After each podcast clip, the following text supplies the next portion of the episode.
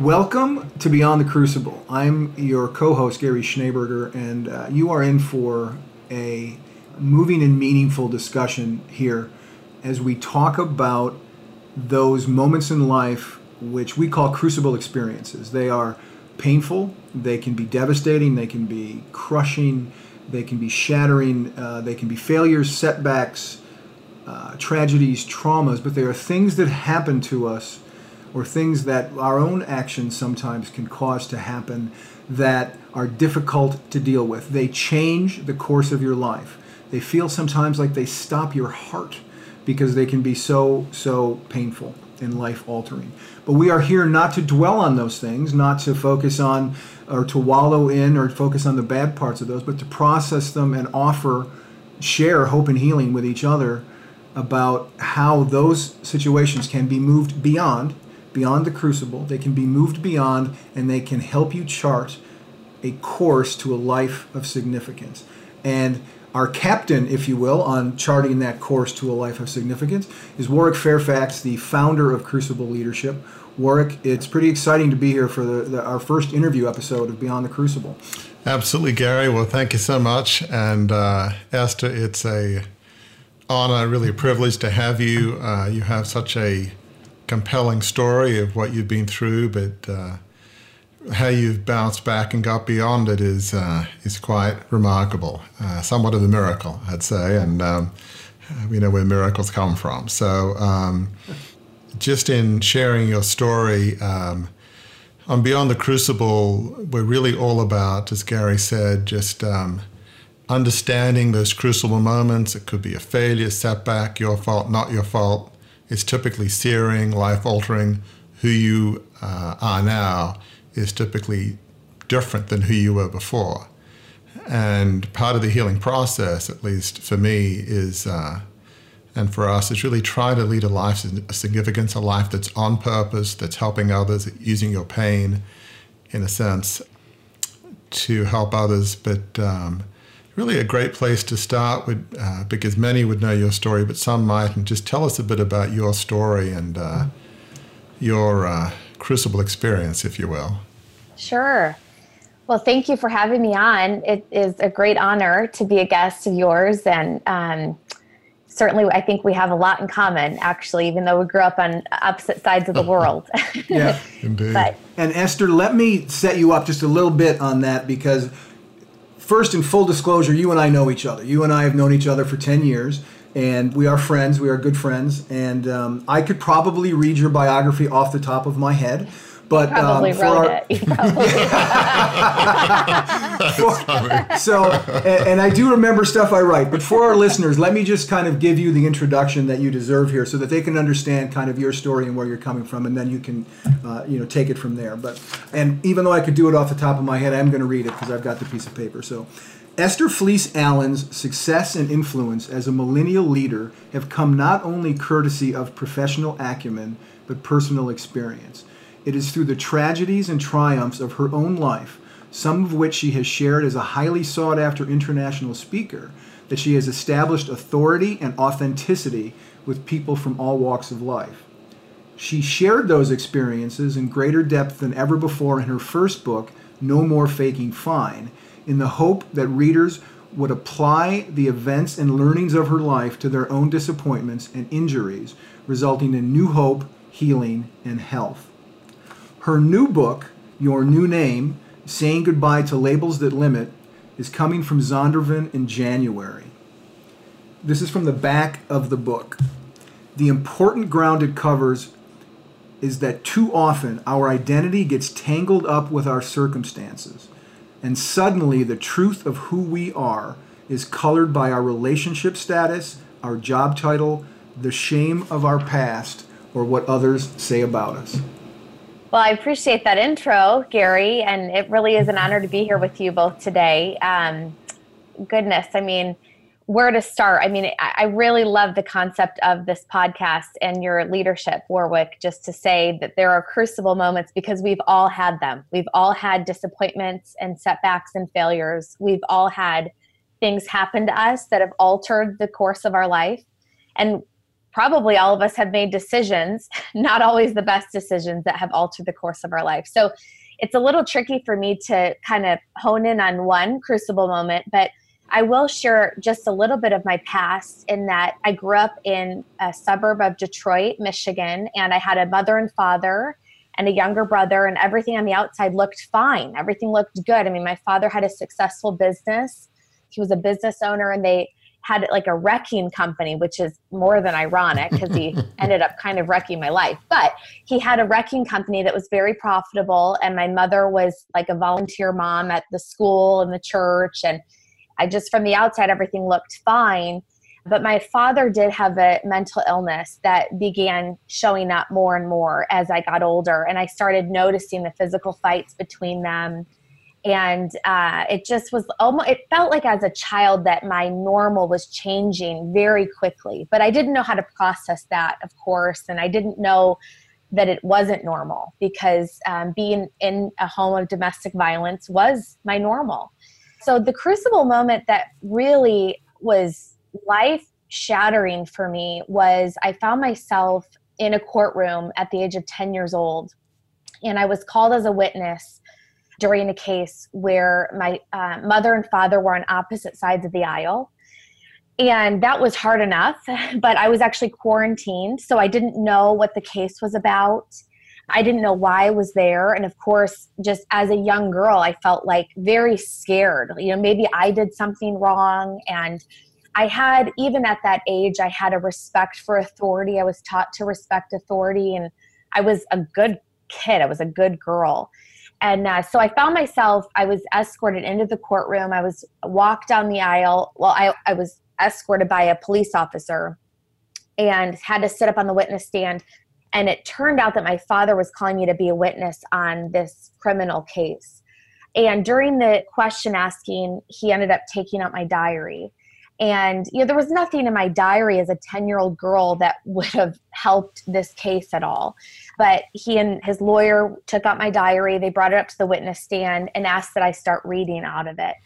And I honestly, I broke down. It felt like such a violation. At that moment, I knew my father had stolen my diary because I knew that I didn't give it to him and I knew that I wouldn't ever read what I wrote in there. You know, it's probably boy crushes that I had. I would never read that out loud. And so in that moment, I felt such shame and such humiliation, especially from somebody that was supposed to be a protector to me.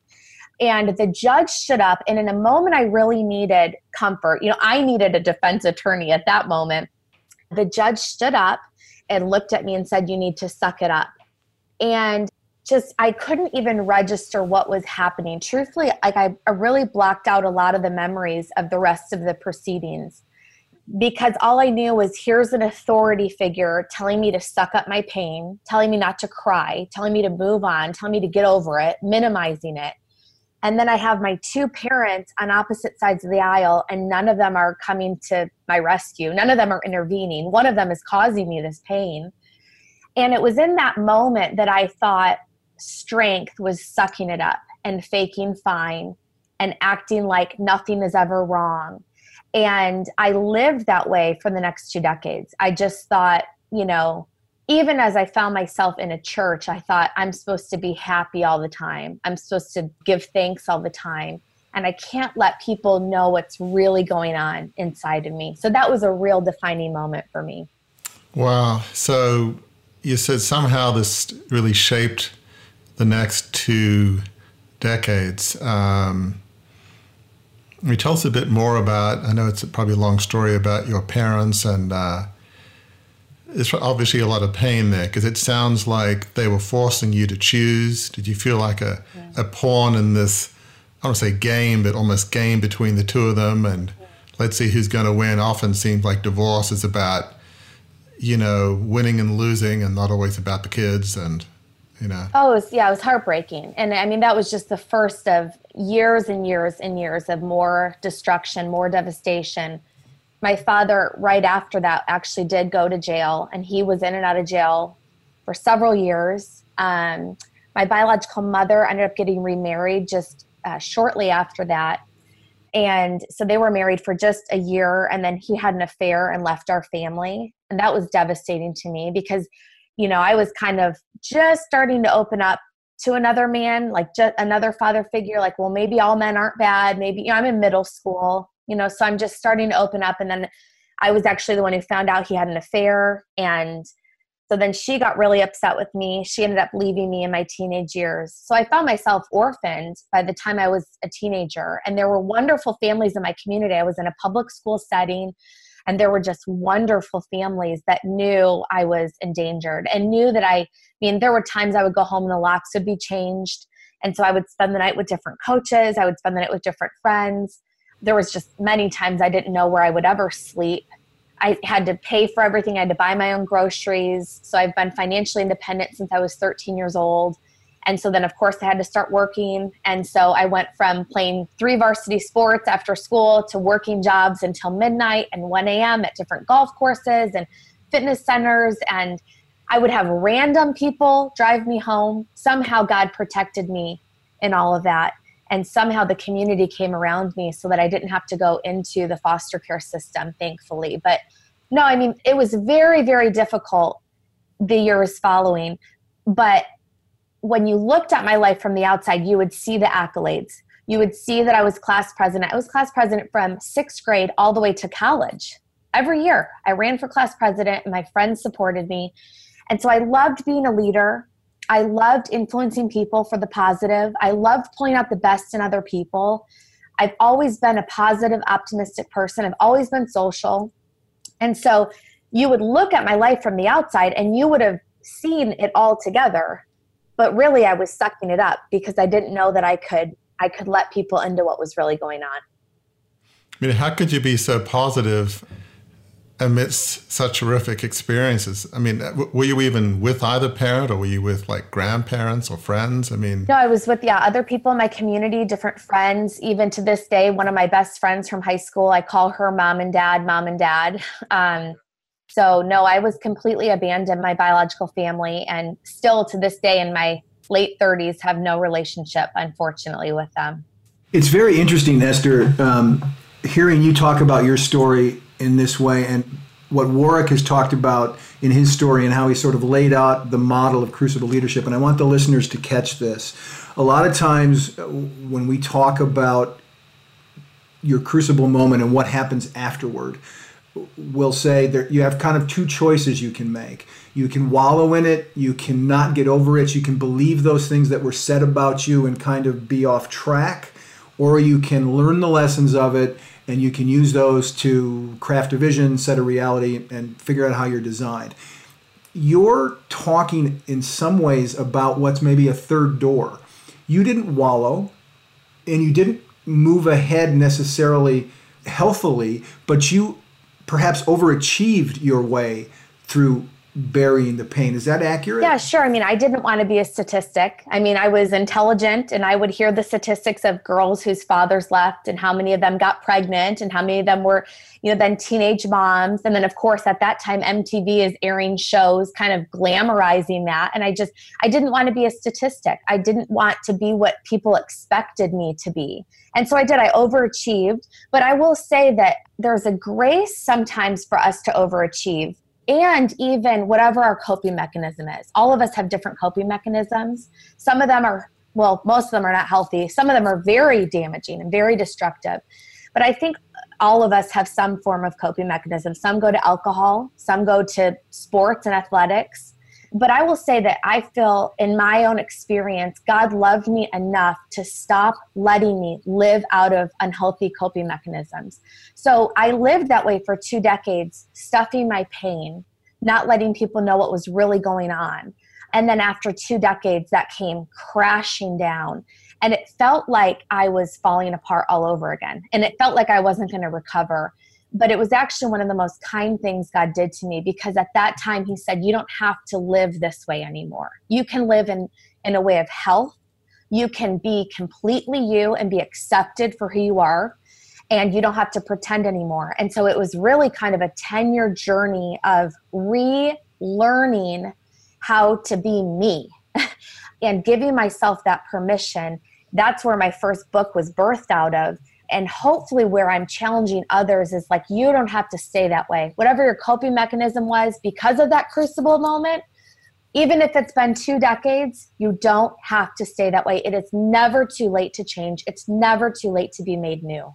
it was remarkable to me is there was obviously different turning points in your life. You mentioned, you know, 20 years later there was a turning point. You mentioned that in a website and videos, which would be great to hear about in a second. But what's remarkable is, I think you you said early on as a teenager you were not going to be a victim. You refused to be that person, that teenage pregnant girl. That was not going to be you, and that's that is remarkable. There aren't that many people would have in your position would have taken that choice.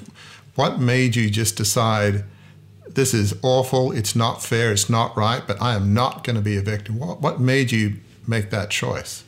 The grace of God for sure. you know, I was orphaned, but I was introduced to a God that cared to have a personal relationship with me. And so when you've been neglected your whole life and abused your whole life, and you are told that there is someone that wants to be in a healthy relationship with you, you're open to that. And I'm just really fortunate that it was the God of Christianity that introduced himself to me and adopted me. And so I even though I was orphaned in a real physical sense, I was an orphan spiritually at that point. And so then I had someone to live for. And it wasn't about me. It wasn't about getting my vengeance or it wasn't about being right or it wasn't about being heard. You know, I think a lot of people, when something's been wrong, when they've experienced a wrong, they want to get out there and they want justice immediately and they'll get out there even on social media and start crying out for justice. And all of us want justice. But there's sometimes that we need to persevere in difficult seasons when no one else sees and no one else is patting us on the back for it before God gives us a microphone to share about it. And I think for over 25 years, the kindness of God shepherded me through multiple abandonments, ongoing abuse, and was just teaching me a new way, was teaching me a new normal, and showing me that I didn't have to continue in that generational cycle that I was born into. And that's great news for all of us. None of us have to continue the wrongs that were done to us, the defeats that we've come from. I mean, none of us have to repeat that for the next generation. And that's largely on us. I mean, would you say maybe this is an obvious question that much as you had a courage and perseverance that there was maybe some divine help that, you know, but for God in your life, maybe even your teenage years and 20s might have been different. Yeah, you can't deny God's role, active role in my life. And that's what I love. I mean, I was always in public school settings. I have friends that do not share my faith, but every single one of them to this day are like, You're still the same person, Esther. You're still talking about the same God. You still have stories of miracles of what He's doing and how He's providing for you. I mean, how can an orphan girl go to two prestigious colleges and a leadership academy and graduate college debt free? That's God. I mean, that's a provider. Uh, so, yeah, it's something that is a part of me. God is a part of my life and a part of my story. But man, I hope to invite others into that because I'm nothing special that He would have saved me and done that for me. He has new life that he wants to give to all of us. And it's not something that we earn. I had nothing to give to him at 13 years old. I mean, it's his extravagant love for mankind that pursued me. And I just, I can't help but live to say thanks. Yeah, I mean, I think that's a, and a message that people need to hear. I know without getting into, you know, all the detail, because this is about you, not me. Certainly, I felt, as some of our listeners know, growing up in this large, family media business, and uh, we'll talk about this later. Certainly, my name was, you know, Fairfax, not, you know, I didn't have my own name in a sense, which we'll get to later because I love that book title. But the sense that God loves me after the whole media debacle and the company going under, that was really the kernel of what helped me get through it. And a bit like you, although I've not gone through nearly what you've gone through, I have a pretty high perseverance and um, just that sense of uh, God loves you when people let you down. Again, just to briefly uh, cover some snippets. My dad was married three times. My mother was married twice. I was from the last marriage of each. And so much of where I grew up with the rich and the powerful, they didn't want to know you for who you were just because of your last name. So, do people like me because of me or my name? And, you know, I've never suffered abuse, but I have had close family members you know, uh, say pretty awful things uh, to me that, you know, about my worth or lack of it. And um, yeah, I mean, I just can't imagine what, I mean, just I may have gone through like 0.1% of what you've gone through, but even the smallest percentage was, it's still pretty devastating. You go through a cycle of, you know, they sort of get on you about something and you defend yourself. Look, it's not my fault. It's, but after about 20 minutes, you inevitably say, I'm sorry. Mm even though you know it wasn't your fault, but intellectually, and the cycle continued. That's just a small yeah. fraction of what you went through. So I can't imagine it. But to me, that notion that God loves us, that's hope for everybody. That that really helps us chart a new course when inevitably humans will always, well, a lot of the time let us down. Well, absolutely. And Warwick, your pain is no less um, significant than my pain. I mean, pain is pain, and we all experience it. What's fascinating to me is that God never renames us in the middle of that crucible moment. He never renames us out of our sin, out of our lack. He never renames us out of what we've done wrong, what we're missing out of. God's names for us are always for the future and what He sees for us. And it's fascinating. There's an ancient woman, her name is Ruth. And she had a mother-in-law. Her name is naomi. And naomi means sweet. The name means pleasant and sweet. And naomi lost her husband and ruth lost her husband and this book is written it's the book of ruth and it's a story of three widows actually and how these widows overcome their crucible moments of losing their husband in ancient times when their husbands were their providers and what's fascinating is that naomi in the midst of her grief she says don't call me naomi anymore Call me Mara. And Mara means bitter. And Naomi was looking at her circumstances and renaming herself. And that's what many of us are tempted to do. We're looking at the outside circumstance and we're saying, I'm a victim. I was wronged. You know, I'm bankrupt now. I'm divorced now. I'm an alcoholic. We're calling ourselves names based on our circumstances. And God never does that.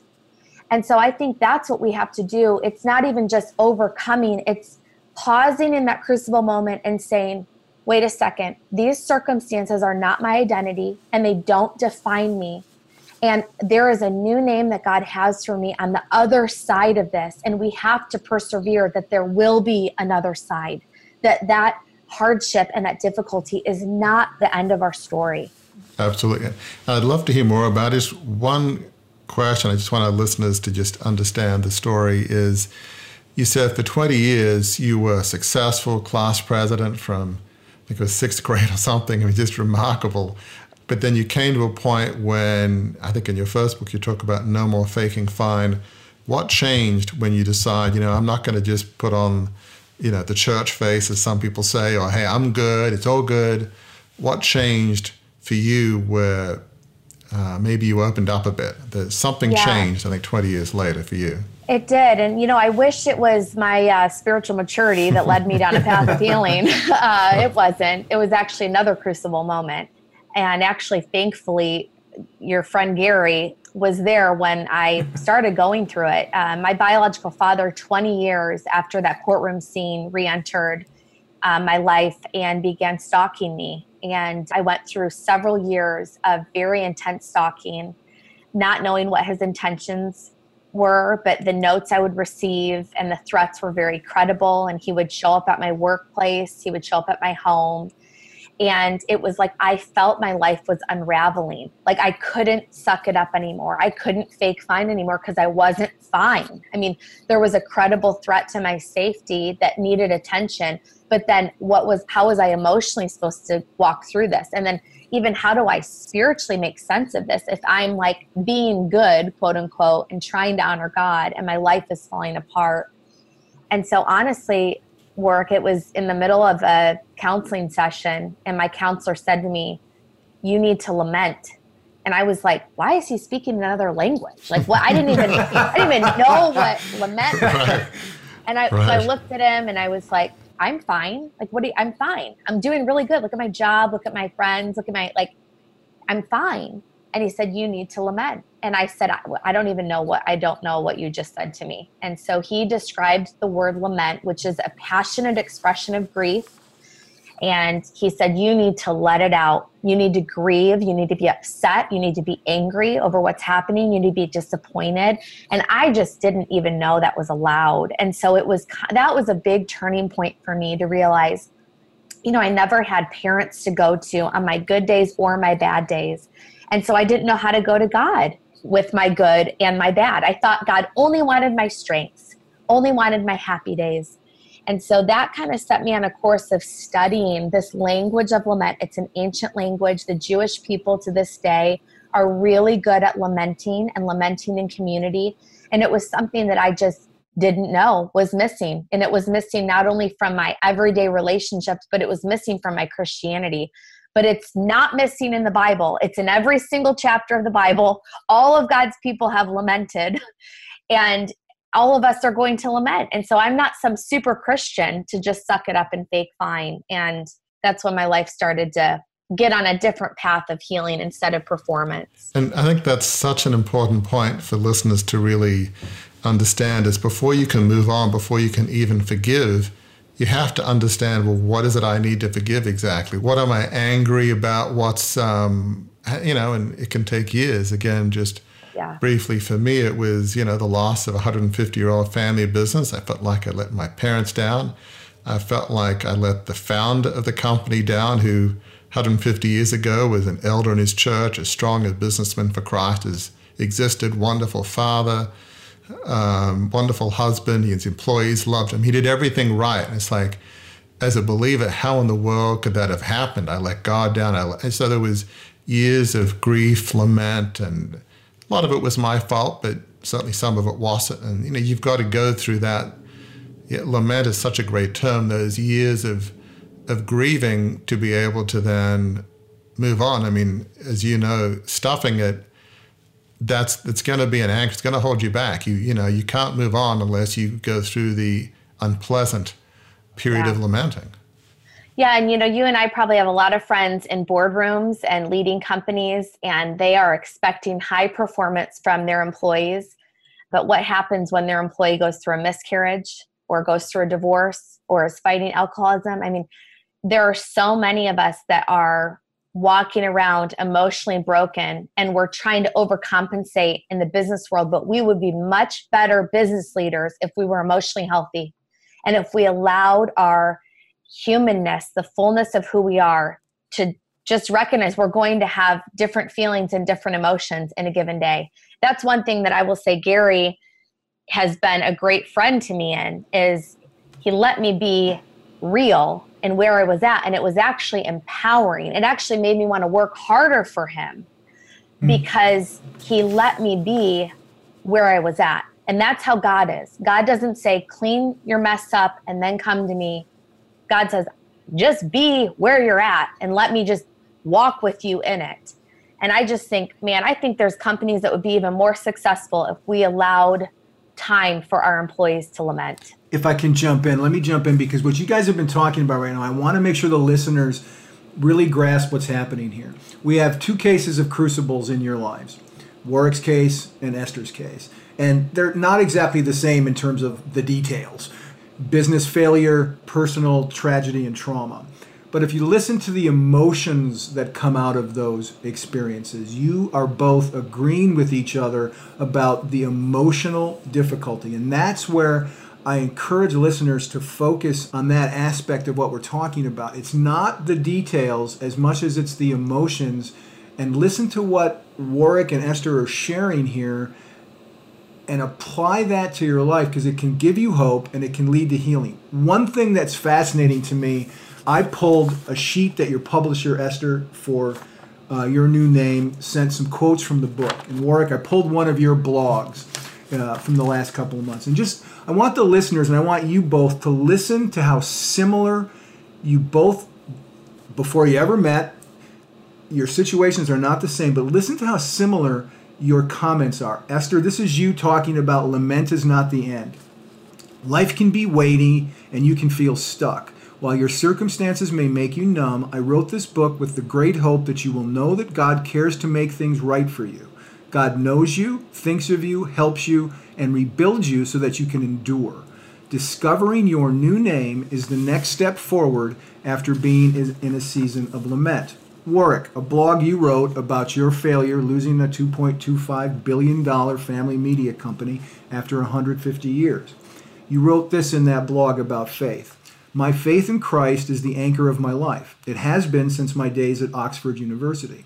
During those dark years in the 1990s, after John Fairfax Limited fell out of family control and I moved to the U.S., I clung to my faith. The key concepts my faith taught me helped. God loved me unconditionally. He does not need John Fairfax Limited. He does not need my accomplishments. God has a plan for my life, and I have to trust that and trust His purpose. You guys are speaking the same language from completely different perspectives. Well, and I would venture to say that mm-hmm. Warwick, you're probably a much more pleasant person to be around after all of that difficulty. I think you probably have a human relatable factor now that maybe wasn't there before. You probably have a higher degree of empathy for people that go through difficulty. You probably pay attention to people's needs in a different way. You relate to people on an emotional level. You have more emotional intelligence because of what you went through. And so that's what I would want the readers to know is that your crucible moment doesn't have to be the end of your story. It can really be a springboard to make you a person of more depth and more character and somebody that's actually able to be used by God. And I know He's using you. I hope He's using me. And um, I want to say you really are an inspiration how you've persevered after your storm as well. Well, thank you. I mean, what's, I think, you know, remarkable as we're having this conversation is, you know, the power of vulnerability, the power of authenticity, you know, we don't want to work for people that are perfect because nobody's perfect. Mm-hmm. To have a leader that says, you know, I failed, you know, we're going to make mistakes, uh, bad things are going to happen to us, but somebody that seems to be authentic. We live in a culture where leaders, whether it's in business or politics, they never admit they fail. They double down. It's never my fault. Again, your situation is very different because obviously it wasn't your fault at all but they're not authentic, they're not vulnerable, they're not human. Who wants to follow some plastic leader, some yeah. faking fine mm. person? I mean, it's not real. So, as you're real with others, it gives them the permission to be real, that yes. they, they can be real. So, I'd love to talk a little bit more about the upcoming book, New Name, because I love that. There was like a two minute video in which people you know, take off the old names or the old, you know, the t-shirts mm-hmm. with the new name. So talk about, I think I understand No More Faking Fine, which I totally agree with. Talk about what led you to this whole new name concept that despite all our pain, somehow we can have a new name. Yeah. Well, you know, after that No More Faking Fine season, I was actually kind of surprised to survive uh, physically and emotionally and spiritually those stalking years. And so, you know, after you go through difficulties, sometimes sometimes you really don't know if you're going to make it through something. And I was surprised that I made it through.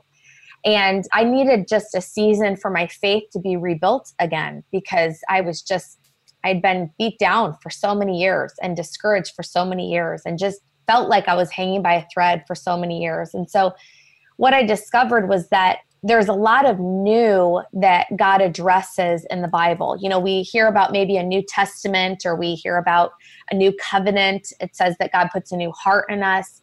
There's lots of new themes that are woven throughout the Bible. But one thing that I think is not touched on a lot is our new name. And I realize that there's a difference between labeling ourselves and naming ourselves. And I realized that in all of my crucible moments, I took on a label that was not supposed to stay with me. I took on the label of orphan. I took on the label of poor. I took on the label of broken and damaged goods and looked over and not good enough and a disappointment. And I took those on as my name. And I was walking around with these weights as if those were my identities. And again, God never named somebody out of their sin or out of their defeat. And so I just had to start saying to God, like, what do you call me? What does my name mean? What does Esther mean? I mean, I never felt like Esther was a very cool name, being a young girl. you know, it's like an old, it's an old woman name, is what I felt. well, I realized that Esther means star. And oh, mm. I realized that there was an ancient woman named Esther who was very courageous, and her courage led to um, saving an entire the entire Jewish race. And I thought, man, if that Esther can be courageous, I want to be courageous like her. And so sometimes our new names are right in front of us. Our names have meaning to them. But sometimes God has a new name for us that when we get through that trial, it's part of our new identity. And I know Gary, I mean you you have a story too, don't you, about a label that stuck with you Indeed, indeed, I do. Look at that, trying to turn the table. well, it was because because when I was researching for this book, I started asking, you know, am I right. the only one that had a label right. that I've right. struggled with? And sure enough, I mean, hundreds of people wrote to me, these are the labels that I'm believing about myself, and none of those labels are what God would have called them. Right. This is a good time to bring up Warwick. I think you may not have had i mean you had heir right? That was the you were the heir to the family dynasty. But one of the things very literally it wasn't a name that was attached to you but after that happened and the press that came after the failure of the takeover bid and the loss of 2 point you know uh, 25 billion dollars and losing what your great great grandfather started just having the name fairfax in australia that was difficult, wasn't it? Yeah, I mean, uh, as an individual, I didn't have any meaning, uh, meaningless. I was, you know, the uh, heir apparent, if you will, at least from my parents' perspective, to Fairfax Media. So my only role in life was to fulfill a role. So who I was as an individual, my desires, my wants, my goals were meaningless. So the only name I had was not individual; it was just a it was a Fairfax heir. So when that um, went under, it's almost I think in the terms of talking about. Well, I, I had no name because my mm. you know it was Fairfax, and you know ironically I have um, uh, older sister and a younger sister, and um, you know when they got married, they were happy to lose the Fairfax name. You know. They didn't hyphenate. I'm not against hyphenating. But for them, the last thing they wanted is Fairfax in their name. So it's like, hooray, I don't have to use my last, my maiden name anymore. Hooray, you know, they couldn't wait to get rid of it, you know, in one sense. Because being a Fairfax, you have all these, you know, notions of privilege and the rest. Well, as a guy, I couldn't really do that. you know, I was stuck with Fairfax. Fortunately, I married an American girl. We've lived here since the early 90s, so the, the name Fairfax is meaningless here by and large. So that was a wonderful gift. But trying to separate myself from that and, you know, again, back in terms of the notions of name, you know, people in the 90s would say, well, you know, Warwick's kind of broken. I don't know if you'll ever amount to anything. And so gradually, and I shared this in an earlier blog and um, earlier podcast, as I began to find things I was good at, my self-esteem slowly reclaimed itself and you know was on a few nonprofit boards including church board and coaching and writing a book and all. You know gradually i began to feel like i did have some worth and hence maybe my name meant something other than what for me. You know if you google me yeah i have a wikipedia entry that google is not particularly favorable for me, it's like, you know, young, hot headed kid could have had it all but blew it in the takeover. So, you know, your name isn't what Google says it is either. You know, yes, fortunately, most of us not. don't have Google entries, but unfortunately, that's, I do. So, yeah, long-winded way of good. saying I totally love that concept for new name. So, what's your vision for this book, and what is your hope and desire, if you will, of how God would use this yeah. to, for people? I would love for a reader to you know have some healthy self-reflection time sounds like you've had years of it yes unfortunately and, uh, and you you know you can identify a label yeah. like meaningless yeah. and you can throw it aside and you can say that's not who god says i am and you can now say you know what i'm going to live life on purpose and i'm going to encourage others to live with meaning and purpose and you're doing that you're an example of somebody that i would love for i'd love for somebody to pick up a book and follow in your footsteps. And I'd love for them to identify those labels, throw them aside, and listen to the new name that God has for them. What's encouraging is, I mean, you're you've been married. How long have you been married now? It'll be three years this month, actually. So I, I know you say this, but in a sense, you have somewhat of a new name there too, right? And you Yes, I do. And actually, did you go to Oxford? Did I hear that correct? I did, I did. Because that's where my husband and I met, actually. Really? we met at Oxford University. right. We were in our 30s and we had both left careers that we loved. People thought we were crazy. And we went to study at Wycliffe Hall there at Oxford University, and our classes overlapped. And one of my uh, spiritual dads actually introduced us, and we began dating, and uh, it was the best semester of my life. Well, that's probably uh, a whole nother story, but uh, Gary may have alluded to. I came to my faith in Christ at an evangelical Anglican church at Oxford, St. Aldate's. I don't know if you ever visited when you were there. That's There's where we went to church. No. We went to St. no Albans. way. That is Seriously. fabulous. Yes, we did. Oh, That is fabulous. He was probably not there, but a guy by the name of Michael Green was rector when I was there, but he probably wasn't there when. That sure sounds familiar, and I bet Joel. So my husband did a whole year program there, and so my husband might Oh, know him. I did a short intensive business program, and our courses overlapped at Wycliffe. wow, that, that Um, is. yeah, it was it was a wonderful place to meet. It was very romantic to date in Oxford. But, but you know what I love about your story is um, that you don't have kids yet, do you? We actually have a 15 month old that I'm. Oh, you do? Months, yeah, I'm six months pregnant with Oh. our second. Well, what's exciting to me is um, you have the opportunity to chart a new course Amen. with your husband and your children. yeah. Now, in my case, obviously, a little further down the road, I've been married to my wife 30 years actually this year, and we have three kids in their 20s.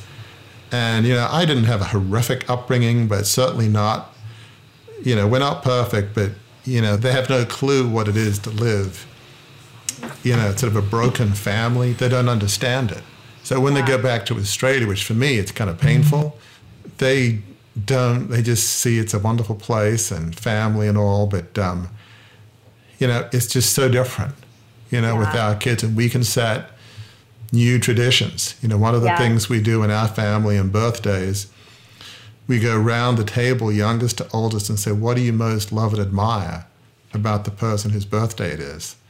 I love that. And some of us are writers. My daughter, who's just come back from two years in Australia, is incredibly eloquent, has a strong faith. So, you know, you go around and it's just amazing. Any problem with that is when it's your turn and it's your birthday.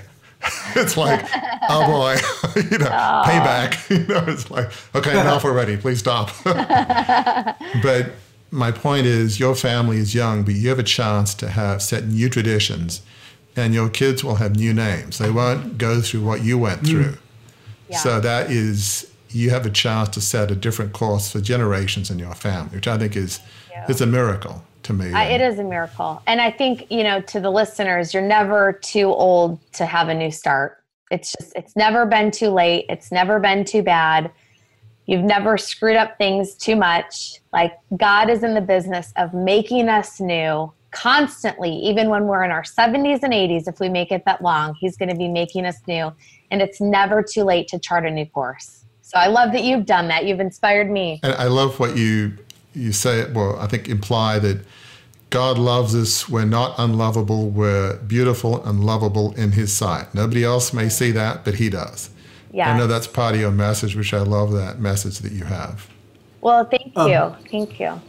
and both of you have clearly um, spent some time uh, talking with me about the concept of landing the plane, bringing the conversation around full circle, because we're at the point now where I mean those are really resonant statements to leave our listeners with. Esther, tell our listeners where they can find out more about you and about your book.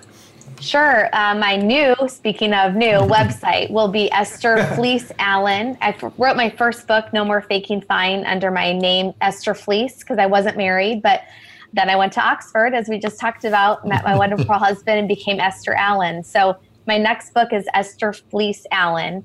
Um, And that's En at the end of Allen. Allen, yes, and it's E S T H E R, Fleece Allen. And then uh, the website for the book is yournewnamebook.com, and there's places that you can order it. Books will be available wherever um, books are sold, and I would love your listener support. It would mean a great deal. And that comes out in January. It correct? does, yes. January 14th, 2020. And then I'm having our second baby, Lord willing, in February. So pray for me. Wow, that is That's amazing. well, I want our listeners to go out and get that book, uh, New Name. I mean, we all have to understand the concept that we do have a new name, and for those of faith, you know, God gives us that new name. We can shake off the old, and you know, we may not feel lovable, but if we're blessed, we might have some friends and family that love us. Some of it, usually we have at least one or two, it may not be many, but ultimately God loves us, and just that concept of new name is so important. So I think our listener could get tremendous value out of that, irrespective of what faith tradition they come out of. It's such an important concept, and thank you for the legacy of your life and your courage and your willingness to be vulnerable because as you're vulnerable, it gives other people the permission to say, you know what, maybe it's okay if I'm vulnerable. Yeah. Maybe if Esther can get over what she's been through, maybe I can because, yeah. you know, it gives people hope. So that's part yeah. of the point of sharing. Yeah. It gives people hope. Thank you. Well, thank you, listeners, for spending time with us. Thank you, Esther Fleece Allen. It's going to take me a while to get used to all three names now, but I got them right. Thank you, Esther and Warwick, uh, for s- such an insightful conversation. And again, it's our hope uh, that you who are listening in can pull something out of this, even if your circumstances are completely different than Esther's, completely different than Warwick's. Emotionally, we hope that you've connected with something there. And uh, at Crucible Leadership, you can continue to connect with us at our website, crucibleleadership.com. Warwick writes a blog every couple of weeks where he unpacks some of the very things we talked about here today. Uh, you can also engage us on social media. Warwick, and I know Esther's a big fan of social media. You can engage us on social media on Facebook at Crucible Leadership. Uh, you can engage us on uh, LinkedIn at Warwick Fairfax, and that is Warwick with the silent W in the middle, W A R W I C K, at Warwick Fairfax.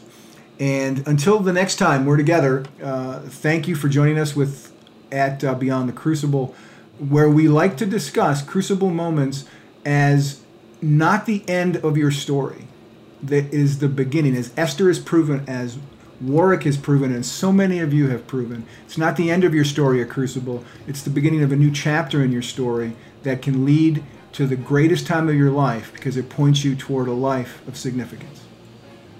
Amen. Thank you for having me.